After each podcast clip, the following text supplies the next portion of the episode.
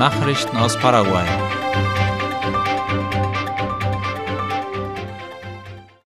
Paraguay fordert vor dem UN-Menschenrechtsrat die Einhaltung des Völkerrechts. Darüber schreibt die staatliche Nachrichtenagentur IP Paraguay.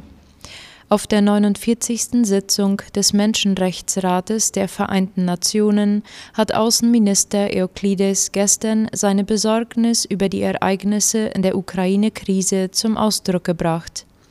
Acevedo wandte sich in seiner Eigenschaft als hochrangiger Vertreter Paraguays an die beteiligten Parteien und forderte sie auf, das Völkerrecht zu wahren, die Feindseligkeiten unverzüglich einzustellen und auf diplomatische Mechanismen zur Konfliktlösung zurückzugreifen er wies dabei darauf hin, dass Paraguay als Mitglied des Menschenrechtsrates der Vereinten Nationen für den Zeitraum 2022 bis 2024 dafür mit Sorge zu tragen hat, dass das internationale System zum Schutz der Menschenrechte weiter gefördert und gestärkt wird.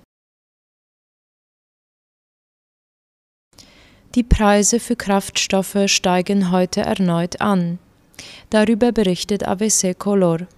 Die technische Arbeitsgruppe, die sich aus Vertretern öffentlicher Institutionen und privater Unternehmen im Kraftstoffsektor zusammensetzt, hatte sich zum Thema am vergangenen Freitag im Ministerium für Industrie und Handel MIG getroffen. Hier war beschlossen worden, dass die neue Erhöhung der Kraftstoffpreise heute, den 1. März, sowohl im privaten Sektor als auch bei Petropar vollzogen und 500 Guaraníes pro Liter betragen wird. Somit wird ein Liter gewöhnlicher Dieselkraftstoff ab März 1780 Guaraníes kosten Seit Februar letzten Jahres ist der Dieselkraftstoff bereits um 2530 Guaraníes pro Liter gestiegen, was eine Erhöhung von 56 Prozent bedeutet. Der Preisanstieg wirkt sich auf alle Wirtschaftssektoren des Landes aus. Er wird auf den Endpreis der meisten Produkte übertragen. Der Vizepräsident der Weltbank ist zu Besuch in Paraguay. Der Vizepräsident der Weltbank für die Region Lateinamerika und Karibik, Carlos Felipe Jaramillo, ist gestern in Paraguay eingetroffen. Er bleibt voraussichtlich bis morgen, wie AVC Color ankündigte. Jaramillo wird mit den Verantwortlichen des Finanzministeriums zusammentreffen, um die Herausforderungen zu erörtern, vor denen die Regierung im Bereich der öffentlichen Finanzen steht. Begleitet wird der hochrangige Finanzexperte von einer Delegation, die aus folgenden Personen besteht dem Regionaldirektor der Weltbank Jordan Schwartz, dem leitenden Wirtschaftswissenschaftler bei der Weltbank für Paraguay und Uruguay Fernando Guillano, seiner technischen Assistenten Emi Yokoyama und der Vertreterin der Weltbank in Paraguay Mathilde Vordon. Paraguay ist laut Medienangaben eines der ersten Länder der Region, das von Vertretern der Weltbank persönlich besucht wird. Jaramillo ist laut AVC Color für die Beziehungen zu 31 Ländern und Projekte weltweit verantwortlich. Dabei geht es um technische Beratung und Zuschüsse der Weltbank im Wert von fast 32 Milliarden US-Dollar. Junge genossenschaftliche Unternehmensprojekte gesucht. Über ein gemeinsames Projekt des paraguayischen Genossenschaftsverbandes FECOPAR und der Gesellschaft für die Entwicklung des Unternehmertums COGA berichtet das Wirtschaftsmagazin Cinco Dias.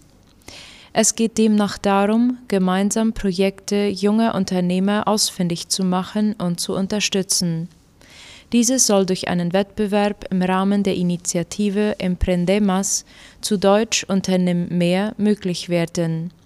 Anmelden können Jungunternehmer ihr Projekt noch bis zum 7. März und zwar auf der folgenden Internetseite www.fecopar.coop.pi. Das Ziel des Wettbewerbs ist, auf Unternehmen aufmerksam zu werden, die sich durch innovative Ideen und ihre positiven Auswirkungen auf die Gesellschaft auszeichnen. Ausschlaggebend ist dabei, dass diese von jungen Menschen kommen, die sich den genossenschaftlichen Werten verpflichtet fühlen. Staatspräsident Abdo Benitez reist heute in den Nahen Osten. Seine erste Station wird Dubai sein, wie die Zeitung OI aus der Agenda zitierte. In dem Emirat am Persischen Golf wird der paraguayische Staatspräsident voraussichtlich morgen Abend ankommen. Es stehen ein Besuch im paraguayischen Ausstellungsbereich der Weltexpo Dubai und Geschäftstreffen auf dem Programm, wo es um Investitionen und Handel zwischen Paraguay und den Vereinigten Arabischen Emiraten gehen wird. Außerdem ist ein Treffen mit dem Kronprinzen von Dubai vorgesehen. Der Donnerstag schließt am paraguayischen Stand der Expo Dubai mit einem besonderen Event ab, das sich Noche de la Carne Paraguaya nennt und wofür den Kauf von paraguayischem Rindfleisch die Werbetrommel gerührt werden soll. Am Freitag stehen Treffen mit dem Generaldirektor der Internationalen Organisation für Erneuerbare Energien, Francesco La Camera, an, der sein Büro in den Emiraten hat. Den Präsidenten begleiten in die Vereinigten Arabischen Emirate sein Industrie- und Handelsminister Luis Castiglioni und der Zentralbankchef José Cantero. Sie werden am Samstag zurückerwartet. Im Paraná ist gestern wegen des Sturms ein kleines Schiff auf Sand gelaufen. Die Freiwillige Feuerwehr und Augenzeugen kamen den vier Schiffbrüchigen bei San Juan del Paraná zu Hilfe, wie Paraguay.com berichtete. Gestern Nachmittag war vom Süden her ein Sturm über Itapua und weitere Teile von Ostparaguay gezogen. Das Schiff, das der Sturm erfasst hatte, ist noch nicht wieder aufgetaucht. Große Teile Ostparaguays sind gestern von Rauch und Sturm heimgesucht worden. Wie die Tageszeitung Ultima Hora berichtet, war um die Mittagszeit die Stadt Ayolas am Paraguayfluss von einer Wolke eingehüllt worden, die aus Staub, Rauch und Asche bestand. 15 Minuten lang hatte die Wolke die Stadt verdunkelt, berichtete die Zeitung. Der Rauch und die Asche kommen von großen Flächenbränden in Argentinien. In mehreren Landesteilen gab es gestern außerdem Sturmschäden. In Encarnacion erreichte der Wind eine Höchstgeschwindigkeit von 140 Kilometern pro Stunde. Dort fiel ein Flaschenbaum auf ein Auto, in dem sich zwei Personen befanden. Der Fahrer kam mit leichten Verletzungen davon, der Beifahrer blieb unverletzt. Nachrichten aus aller Welt. In Belarus hat der amtierende Präsident Lukaschenko seine Macht gesichert. Er kann jetzt bis 2035 regieren. Das ist das Ergebnis eines Referendums oder einer Volksbefragung zur Verfassungsänderung, die am Sonntag stattfand. Wie die Tagesschau unter Berufung auf die Wahlkommission bekannt gab, stimmten rund 65 Prozent der Wähler für eine Verfassungsänderung. Die Wahlbeteiligung lag demnach bei rund 79 Prozent. Die Verfassungsänderung soll dem seit 1994 mit harter Hand regierenden Lukaschenko weitere Amtszeiten ermöglichen und ihm nach einem eventuellen Rückzug aus der Politik lebenslange Straffreiheit garantieren Israel lässt erstmals seit Pandemiebeginn ungeimpfte Touristen ohne Sondergenehmigung einreisen. Das gab der ORF bekannt. Ausländer müssen demnach seit heute lediglich zwei PCR-Tests absolvieren, einen vor Abreise und einen nach Einreise. Bisher war die Einreise für Touristen grundsätzlich nur mit vollständiger Impfung möglich.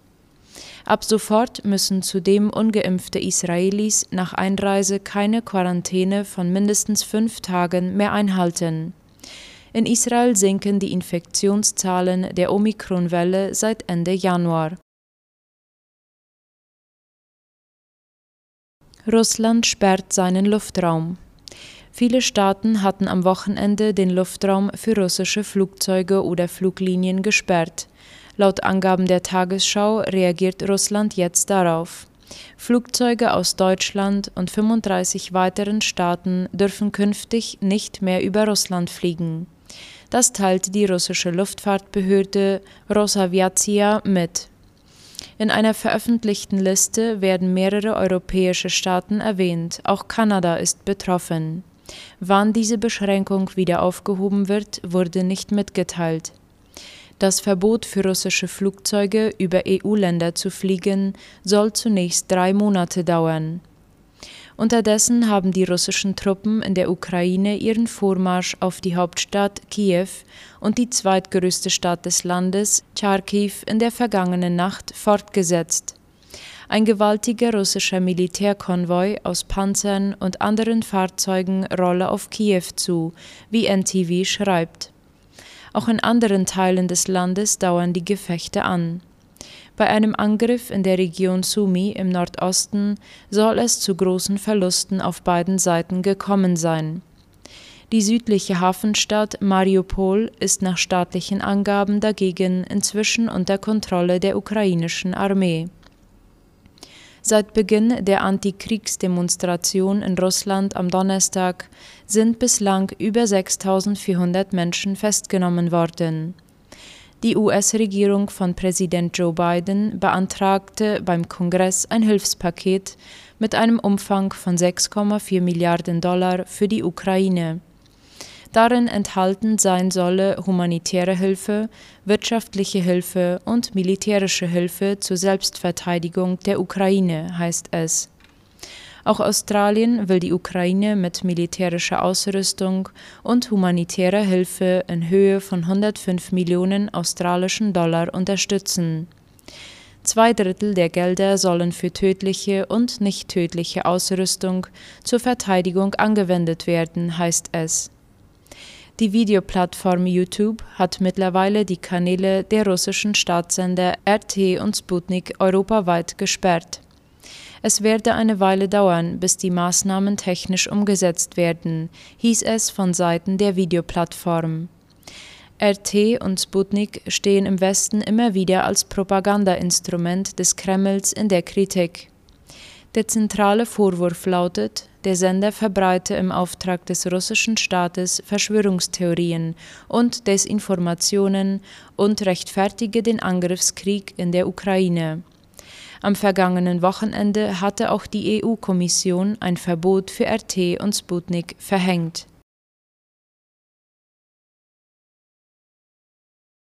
Brasilien wird angesichts der russischen Invasion in der Ukraine neutral bleiben. Der brasilianische Präsident Jair Bolsonaro weigerte sich am Sonntag, den Einmarsch des russischen Präsidenten Wladimir Putin in der Ukraine zu verurteilen. Gleichzeitig wich er von der offiziellen Haltung seiner Regierung bei den Vereinten Nationen ab und erklärte laut Latina Press, Brasilien werde neutral bleiben. Bolsonaro beleidigte kürzlich eine Bitte der USA, Putin vor der Invasion nicht in Moskau zu besuchen, und verärgerte westliche Verbündete, indem er sagte, er sei solidarisch mit Russland, ohne dies näher auszuführen. Am vergangenen Freitag stimmte Brasilien trotz Bolsonaros Widerwillen für einen Resolutionsentwurf des UN-Sicherheitsrats, der den Einmarsch Russlands in der Ukraine verurteilte. Waffenembargo gegen Houthi-Rebellen. Der UNO-Sicherheitsrat hat sein Waffenembargo gegen die jemenitischen Houthi-Rebellen ausgeweitet, wie der ORF meldet. Unter anderem wegen Angriffen auf Zivilisten und Zivilistinnen sowie Nachbarländer wie Saudi-Arabien und die Vereinigten Arabischen Emirate fällt künftig jedes Mitglied der Gruppe unter das Embargo. Zuvor wurden nur einige ihrer Anführer sanktioniert.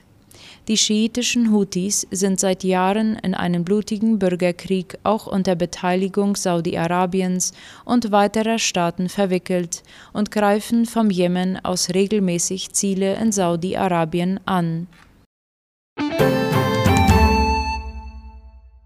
Soweit die Mittagsnachrichten für heute am Dienstag. Auf Wiederhören.